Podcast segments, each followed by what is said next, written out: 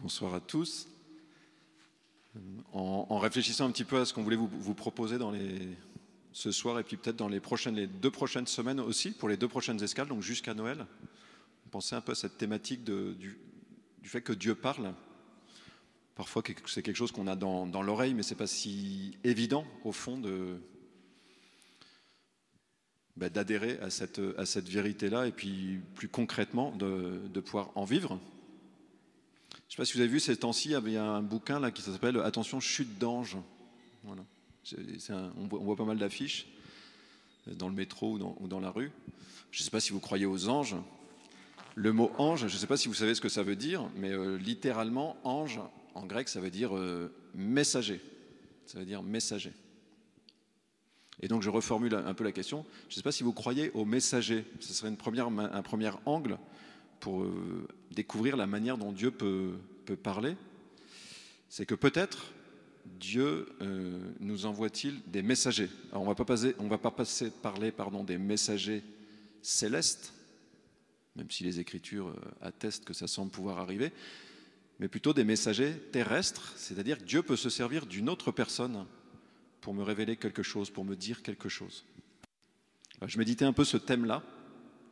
Dieu nous envoie-t-il des messagers et euh, en le préparant, j'ai réalisé que depuis que l'escale a commencé, en fait, il y a eu plusieurs paroles qui pour moi ont été euh, vraiment très très éclairantes. Il y en a eu une il n'y a pas très longtemps, et puis en fait, en, m'en souvenant, je me, ça en a fait remonter une autre, et puis une autre, puis une autre. Et ces quatre euh, frères, j'allais dire, quatre amis prêtres, certains sont venus, certains ne sont jamais venus ici, mais qui m'ont dit chacun une parole qui a été pour moi très lumineuse pour comprendre un peu ce qui se vivait ici, puis pour euh, avancer un peu dans ce projet. Bon, ça c'est un, petit témoignage. Vous allez dire, bon, ça casse pas des briques, parce que dans le sens, on dit, bah oui, des gens qui donnent une parole un peu précieuse, mais parfois c'est comme ça que ça va se passer. Je peux vous donner un, témoignage un petit peu, entre guillemets, plus, euh, peut-être plus marquant. Ça se passait devant, devant la porte ici. Je faisais de l'évangélisation de rue euh, avec des gens, mais j'étais tout seul parce que les autres étaient en binôme, on était un nombre impair, donc je vais faire de l'évangélisation de rue tout seul. Et avant, j'avais prié, comme je fais de temps en temps, pour demander au bon Dieu s'il avait un, petit signe à me donner pour une personne à rejoindre. Et puis j'avais reçu intérieurement deux indices, c'était un short rouge et euh, une fontaine, et puis un prénom. il y a une fontaine pas très loin d'ici, donc euh, je vais vers la fontaine, et puis je fais le tour en cherchant un gars avec un short rouge et je vois personne. Bon, donc au bout d'un moment, je me dis, bon, bah, on va revenir se mettre là. Donc j'étais devant la porte, je discutais avec euh, des personnes. Et au moment où je regarde l'heure, je me dis, ah, il faut que j'y aille pour retrouver les autres. Je repars. Et là, je vois un, grand type, un grand black en short rouge, qui, s'avance comme ça. Et il venait de, de, la fontaine, comme ça. Et là, je le laisse passer, puis il a une petite voix à l'intérieur qui me dit, faut y aller. Et donc, je vais le voir. Une petite rencontre très simple. C'était un type euh, un gars qui n'avait pas de papier, mais il avait un, gros look un peu de, type avec une casquette, des, trucs dans les oreilles. Mais en fait, c'était un, petit agneau quand on a commencé à parler. Et à la toute fin, donc c'était un gars croyant, mais pas spécialement. Et à la toute fin, je lui dis, je, dis bah, euh, je vais prier pour vous. Et puis j'ai prié pour lui en demandant euh, des choses qu'il me demandait. Et puis je lui dis, bah, vous pourrez aussi prier pour moi. Il me dit, d'accord, d'accord. Et puis il s'éloigne. Et puis il se retourne, et il me dit, continuez à faire ce que Dieu vous dit de faire. Voilà. Je ne l'ai pas vu venir, vous voyez, une parole comme le gars n'avait aucune raison de, me dire continuez à faire ce que Dieu vous dit. Je reçois cette parole et là, tout à coup, je réalise c'était l'anniversaire de ma confirmation. Donc, la confirmation pour un chrétien, c'est le jour où on reçoit quand même l'Esprit Saint. Donc là, c'est un petit peu le niveau du dessus, vous voyez, comme, comme message un petit peu plus, un petit peu plus clair. Vous avez quelqu'un qui n'a aucune raison de vous dire une parole et qui vous dit une parole qui va souvent venir vous affermir de manière, euh, de manière un peu forte comme ça. Si jamais ça vous intéresse, j'en ai d'autres à vous raconter euh, quand on prendra un pot à la fin, pour faire monter un petit peu votre niveau de foi dans le fait que Dieu peut intervenir de cette manière-là. Donc c'est un peu la première euh, breaking news, on pourrait dire, c'est Dieu peut me parler par des, par des messagers humains, alors c'est pas nouveau, vous voyez, quand on, quand on, regarde les Écritures, on voit que euh, souvent euh, des personnes euh, cherchent à, à, les consulter, vous voyez, se renseigner, essayer d'avoir un message de la part de Dieu. Et dans les Écritures, on voit que parfois on allait voir un peu l'homme de Dieu, quoi, entre guillemets, un peu le spécialiste. Donc on pouvait aller dans un petit temple localement et puis voir soit un prophète, soit un prêtre. Ou bien dans les Écritures, on voit parfois d'autres figures dans la Bible. Parfois quelqu'un qui qu'on appelle un sage ou une personne sage. Alors ça peut être un ancien qui a beaucoup d'expérience. Ça peut être, il y a aussi euh, par exemple la figure de Daniel dans les Écritures. C'est un jeune, vous voyez, au cœur pur, innocent, donc qui voit clair. Ça peut être aussi une femme comme Abigail, qui a une parole de sagesse pour David. Voilà. Et vraiment des paroles qui changent la donne, vous voyez, des paroles qui font changer la trajectoire. Alors vous voyez, c'est légitime, ça, vous voyez, de, parfois d'aller voir des personnes qu'on a un petit peu estampillées comme euh, messagers po potentiels. Et puis si ça se vérifie que ces personnes-là nous disent des paroles bonnes, alors on va se dire, bah, ça c'est... Donc moi-même, vous voyez, j'ai quelques personnes comme ça que, entre guillemets, que je consulte. J'ai pas dit que je consultais, mais j'ai quelques personnes que je consulte, dont un, c'est un moine, vous voyez, qui est euh, un, peu, un peu en retrait du monde, parce que parfois ces gens-là, ils ont quand même une, moins le nez dans le guidon. Donc on peut faire ça, voyez, on peut faire ça. Et je pense que c'est légitime, ça s'est fait tout au long de l'histoire.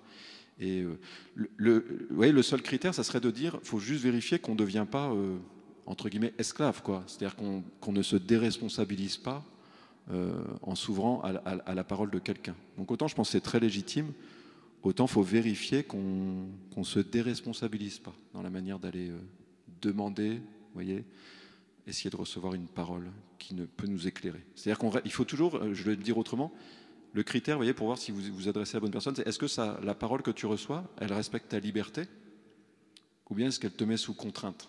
Est-ce qu'elle viole Une parole qui te, t'enlève ta liberté ne peut pas venir de Dieu. C'est ce que nous dit la Bible de manière très claire. Donc toutes les paroles, vous voyez, qui sont de type euh, prédiction, c'est pour ça que la Bible rejette tout ça. Prédiction, je te dis ton destin et tout. Dieu ne parle pas comme ça. Dehors, mensonge. Donc on ne va pas consulter de cette manière-là, on consulte une parole qui me laisse libre et dont je fais quelque chose librement. Et je dois aussi être conscient que le sage, il n'est pas infaillible. Voilà. Donc ne vous installez jamais dans l'idée que quelqu'un est infaillible dans, la, parole qu'il peut vous dire. Ça n'existe pas, ça.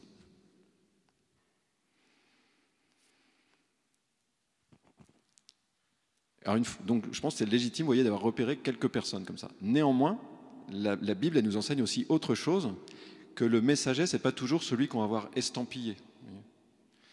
Il y a une petite histoire que j'ai vue il n'y a pas très longtemps de, Jacques Brel, vous voyez, Jacques Brel au tout début de sa carrière, donc chanteur, euh, chansonnier, on pourrait dire, euh, de très très grand talent.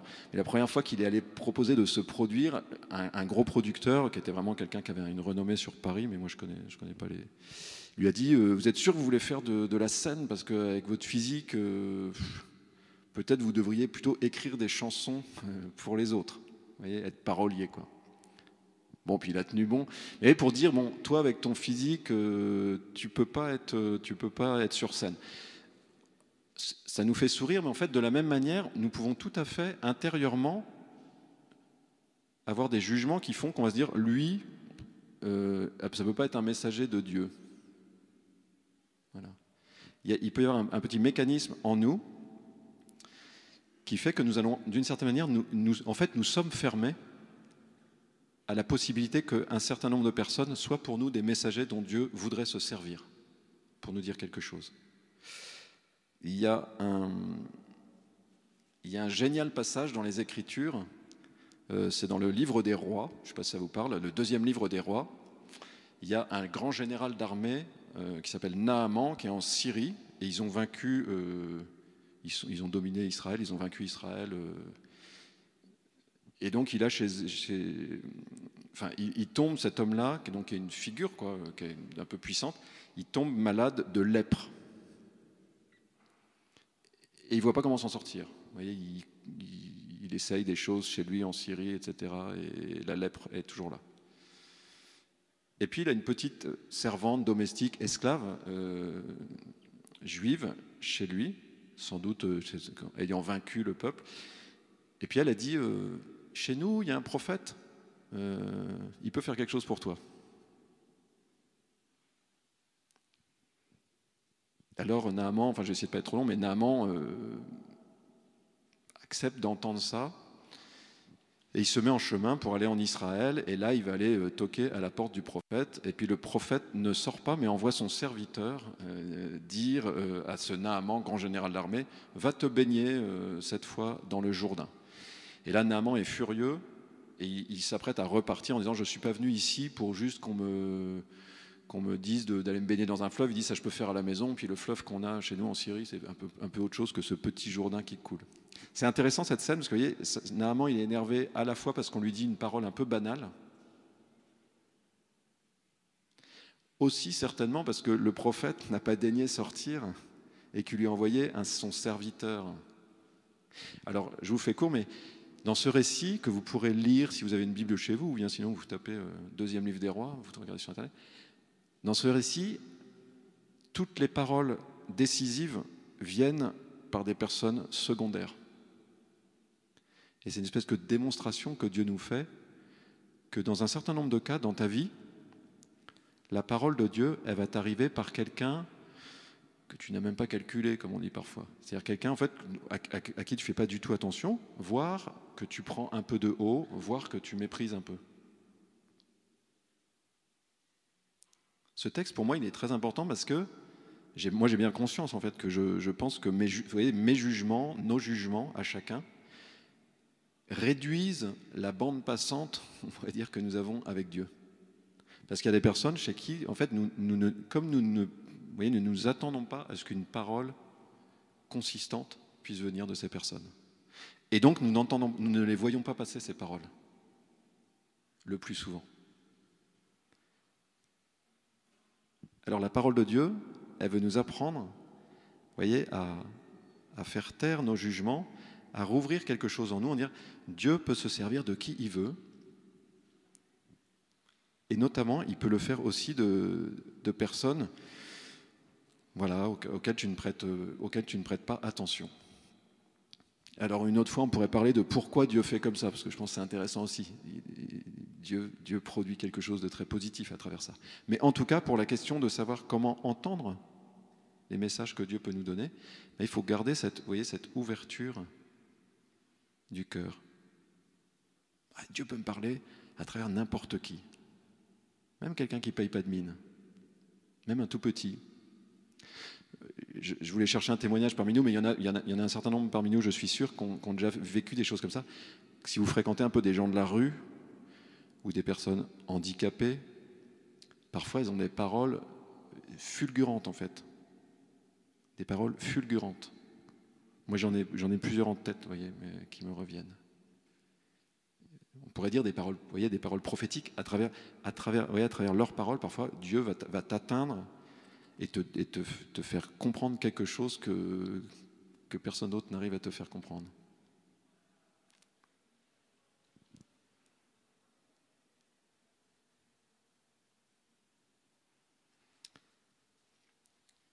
Une mauvaise nouvelle, j'allais dire pour terminer, c'est que euh, le messager, il est rarement tout seul. C'est-à-dire qu'il est, y a le, message de Dieu, il est sur le marché de, un marché très concurrentiel, qui est celui de l'information, où en fait nous entendons beaucoup de choses en permanence. Alors là, il y a un autre récit que j'aime beaucoup dans les Écritures. C'est un peu avant, dans ce livre des rois dans le premier livre des rois, au chapitre 22, pour ceux qui ont envie de, le relire euh, ou d'aller regarder.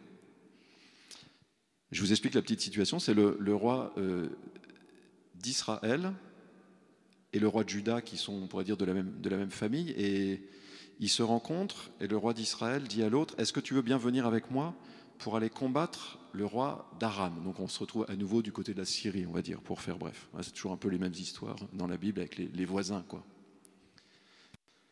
Alors le roi de Juda, partie sud, on pourrait dire, d'Israël, dit euh, oui, oui, pourquoi pas, euh, on va quand même consulter le, Seigneur pour savoir ce qu'il en pense. Parce que là, c'était pour, aller libérer la partie occupée du territoire. Je laisse de côté la question de c'est bizarre de consulter Dieu pour aller faire la guerre. Là, c'est une partie occupée du territoire. Alors le roi d'Israël dit ok, on va consulter. Alors il fait venir ses prophètes.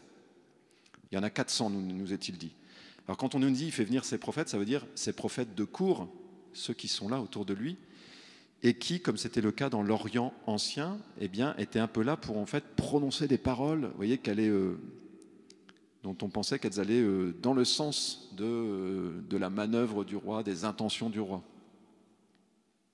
Alors il fait venir ces prophètes qui lui disent oui, oui, tu vas-y, tu vas gagner, etc. C'est-à-dire qu'on était, on y avait cette idée quand même que ces espèces de paroles fortes, elles produisaient quelque chose, un effet.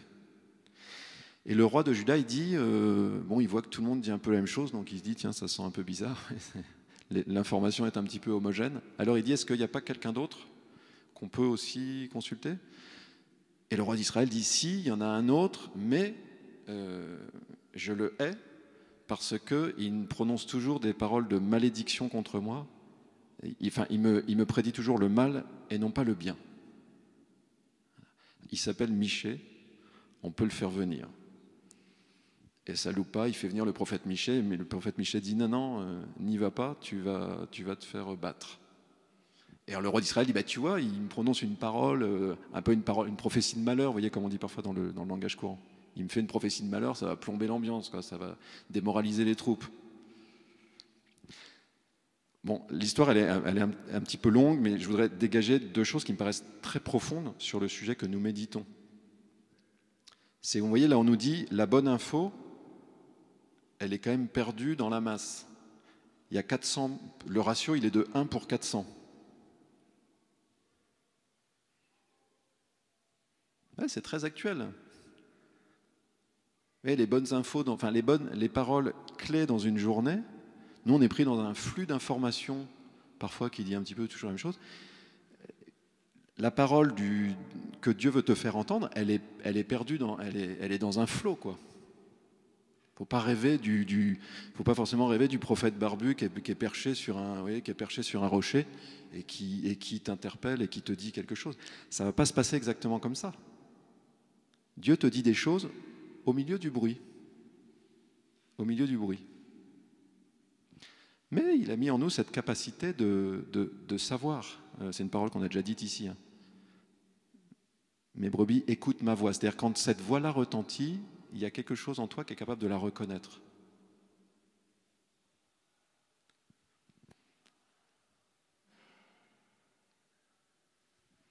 Alors le risque dans lequel nous sommes, voyez, euh, euh, auquel nous rend attentifs, je pense, ce, passage des Écritures, c'est qu'il y a un risque pour chacun de nous un peu de peut-être de s'enfermer dans, sa bulle et de ne, un peu comme ce roi d'Israël qui dit, ce type-là me hait parce qu'il me dit des paroles mauvaises, mais il lui dit pas des paroles mauvaises, il lui dit une parole qu'il n'a pas envie d'entendre. C'est pas la même chose. Jusqu'où est-ce que nous-mêmes, nous sommes prêts à entendre autre chose que simplement les paroles que nous avons envie d'entendre? Culturellement, vous voyez, le coefficient, enfin, un truc qui est un signe un peu inquiétant, c'est le, mode de fonctionnement de, de notre principal canal d'information aujourd'hui, qui est Internet, réseaux sociaux, et qui fonctionne exactement de la manière euh, que je dis là, c'est-à-dire qui t'amène les infos qu'on pense que tu as envie de recevoir. Alors, il y a un aspect positif que j'ai éprouvé le jour où j'ai voulu changer de moteur de recherche. Vous, voyez, vous passez de Google à Quant et vous arrivez sur Quant et là vous avez de l'info qui ne vous intéresse pas du tout parce qu'il n'y a pas d'historique. Vous, vous retrouvez avec plein de trucs, vous dites mais ça ne m'intéresse pas du tout ça. Il n'a pas eu le temps de repérer euh, qui vous étiez. Voilà, ça c'est l'aspect positif. Mais l'aspect négatif, c'est que quand vous êtes installé vous voyez, avec votre, le moteur de recherche qui a, qui, a, qui a, à peu près identifié qui vous étiez, alors en fait, il homogénéise l'information autour de vous. C'est exactement le coup des 400 prophètes. C'est-à-dire que tu as plein de gens qui te disent plein de trucs, mais en fait, toujours la même chose. Je force un peu, mais on, sent bien qu'il y a ça. Ça, en fait, quand on lit les Écritures, on dit attention, danger. Il y a quelque chose qui est en train de s'homogénéiser autour de moi. J'ai l'impression d'être. Euh, si je prenais une image, il y a une image qui m'est venue, je terminerai avec ça. Vous c'est comme si vous mettiez dans une piscine, vous mettez des, miroirs tout autour, et vous, là vous dites Waouh, je, me baigne au milieu de l'océan. C'est un peu ça qui nous arrive. On est là, on a de l'info qui arrive de partout, et on se dit, ah bah, on a accès à tout, on est. Mais en fait, non, c'est tellement homogénéisé qu'en fait, tu es en train de te baigner dans une piscine. Quoi. Voilà, alors je dis ça pour dire, je ne veux pas spécialement euh, faire un diagnostic sur, euh, sur Internet, mais voyez, il y, a, un risque pour chacun de nous dans la manière de, d'accueillir des, messagers de Dieu. C'est que le messager de Dieu, parfois, il arrive avec une parole dont tu n'as pas envie. Ou une parole qui n'est pas complètement homogène avec ce que tu entends habituellement. Vendredi soir, on faisait de l'évangélisation dans la rue, on rencontre un, jeune homme, puis il dit bah Non, non, moi ça ne m'intéresse pas, Dieu, euh, moi je suis, c'est la science, je crois en la science. Et donc euh, Dieu, euh, bah, ça ne marche pas, quoi, ça ne marche pas ensemble. Alors, à la fois, moi j'ai déjà entendu ça un paquet de fois, mais ça m'étonne toujours parce que je trouve que c'est un raisonnement extrêmement fragile. Donc, je, vous voyez, il y a quand même la moitié des scientifiques qui sont croyants. Donc, soit ils sont tous schizophrènes, ce qu'on peut penser, mais c'est une hypothèse quand même euh, fragile. Donc, vous voyez, je veux dire, rationnellement, c'est pas très solide. Donc, je, commence à discuter un peu. Bon, on discute sympathiquement.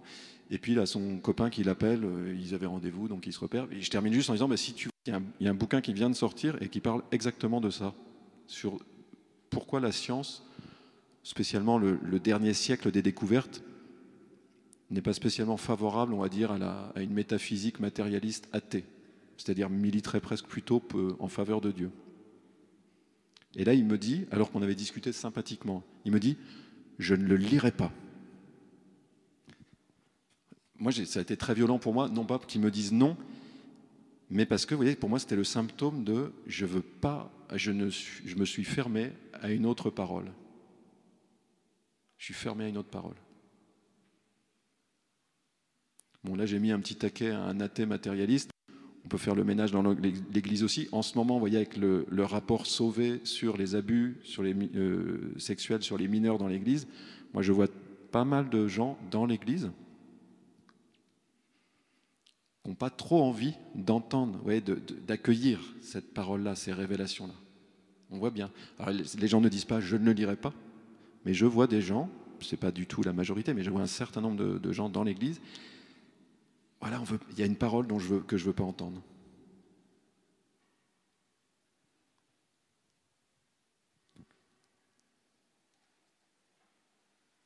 Voilà, est-ce que j'ai conscience de ce risque-là? Est-ce que je repère parfois des signaux dans ma vie, dans mon fonctionnement, qui m'indiquent en fait que j'ai des angles morts Et je vous redis, hein, l'enjeu, c'est du coup, en fait, je ne suis pas réceptif au message que Dieu me fait parvenir. Donc c'est très triste. Et est-ce qu'il y a certaines paroles que j'ai identifiées, euh, ça c'est déjà euh, très très bien si on se rend compte de ça, des paroles que j'ai pas envie d'entendre. Est-ce que j'ai repéré à un moment ou l'autre en fait une parole qui venait, qui était pour mon bien, mais que j'avais pas envie d'entendre?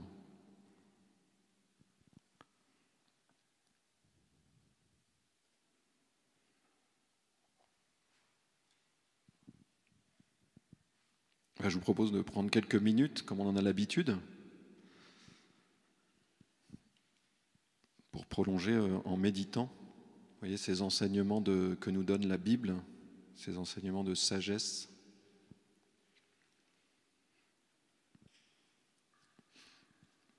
Voilà, chacun avec ce que nous sommes, chacun là où nous en sommes, nous pouvons euh, vraiment, euh, peut-être en fermant les yeux si nous le voulons, réfléchir, méditer sur, euh, sur cette, cette réalité, cette possibilité que, que Dieu nous parle à travers des personnes.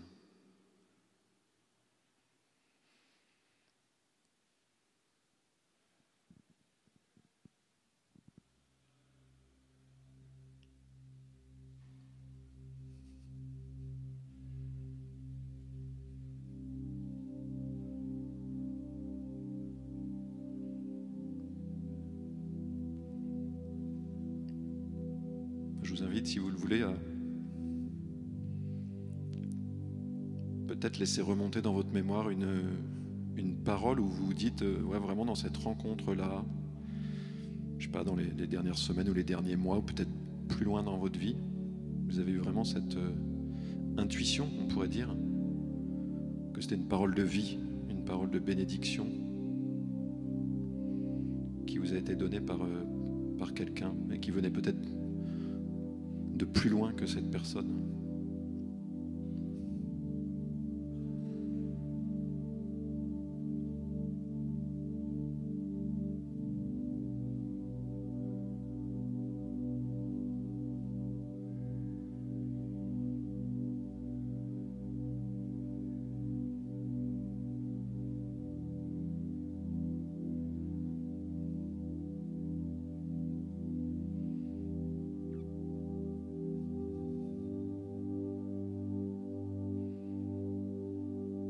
Peut-être vous revient aussi en, mémoire en même temps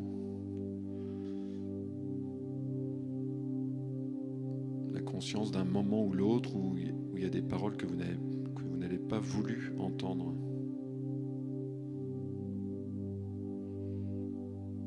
Peut-être des paroles qui voulaient créer une ouverture dans votre petit univers.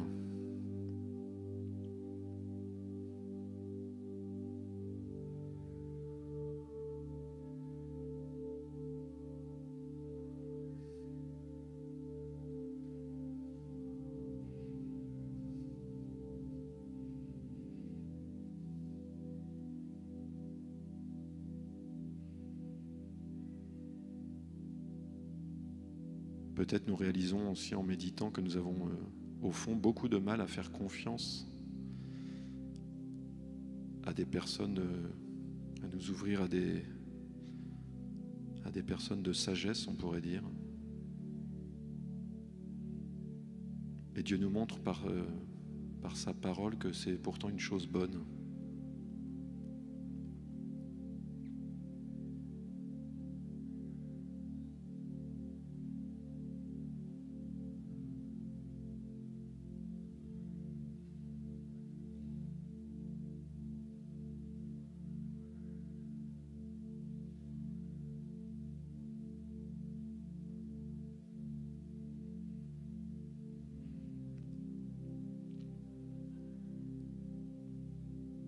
Peut-être que le Seigneur nous fait aussi réaliser qu'il y a beaucoup de personnes que, que nous tenons pour rien, auxquelles nous prêtons euh,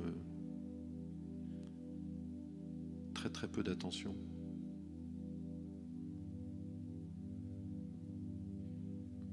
dont nous négligeons les paroles.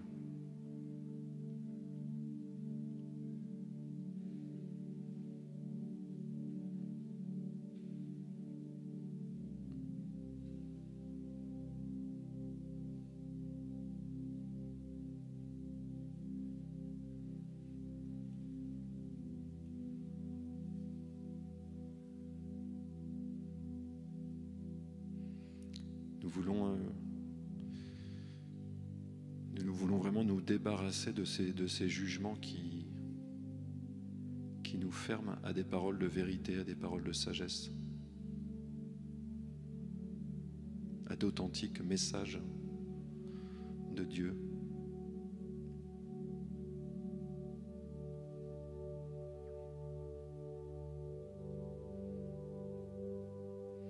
Seigneur, viens me libérer de ces peurs, peut-être de cet orgueil, de cette méfiance qui tend à m'enfermer dans, dans, dans ce que je connais.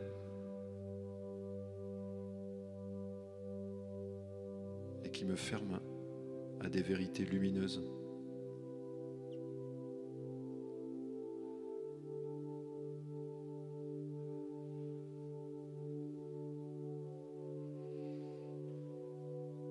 Juste avant sa mort, Jésus prononce cette parole à Pilate qui, qui va le condamner à mort. Il dit, je suis né, je suis venu dans le monde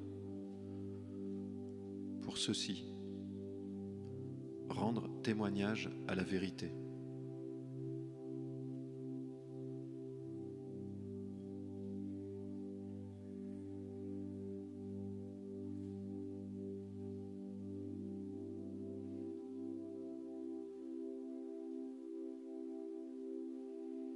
Seigneur Jésus, nous voulons accueillir la vérité. la vérité tout entière.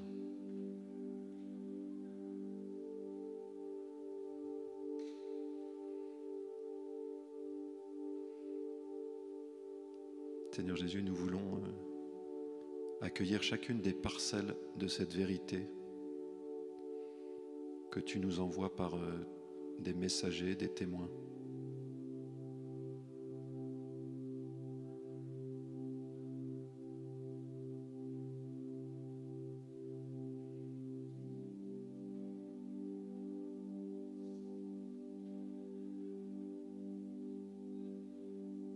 Jésus, nous avons soif de la vérité. Nous avons soif de ta parole.